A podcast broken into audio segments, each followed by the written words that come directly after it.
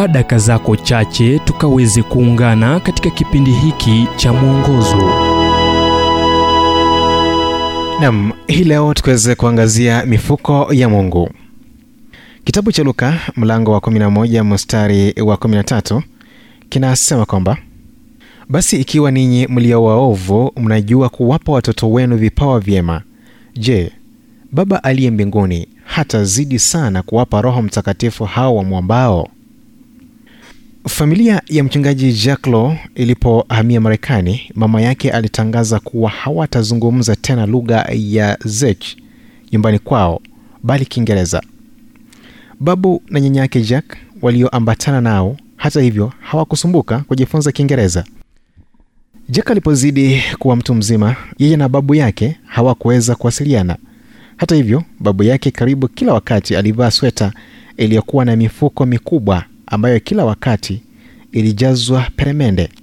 Hivyo jack kila wakati alifungua kuona kilichokuwa ndani ya mifuko hiyo. Aw toza alisema kuwa watu wanapodai ahadi za mungu katika maombi wanapouliza kitu wanafanya hivyo kwa njia isiyo njema.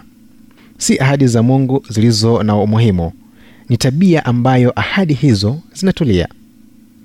Mungu anapotoa ahadi anasimama nyuma ya ahadi hiyo jinsi alivyoandika paulo maana ahadi zote za mungu zilizo katika yeye ni ndiyo.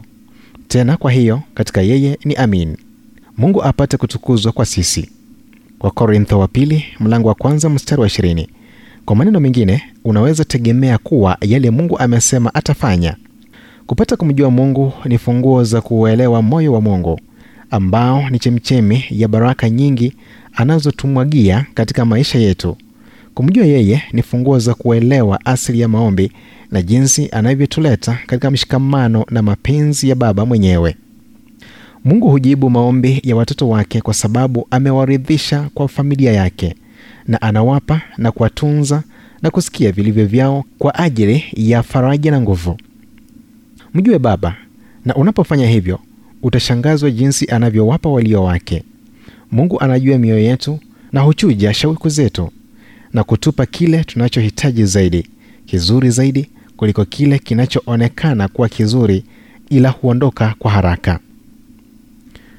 Ujumbe huu umetafsiriwa kutoka kitabu kwa jina strength for today and bright hope for tomorrow kilichoandikwa naye dr harold sala wa guidelines international na kuletwa kwako nami emmanuel oyasi. Na iwapo ujumbe huu umekuwa wa baraka kwako tafadhali tujulishe kupitia nambari 0722 331 412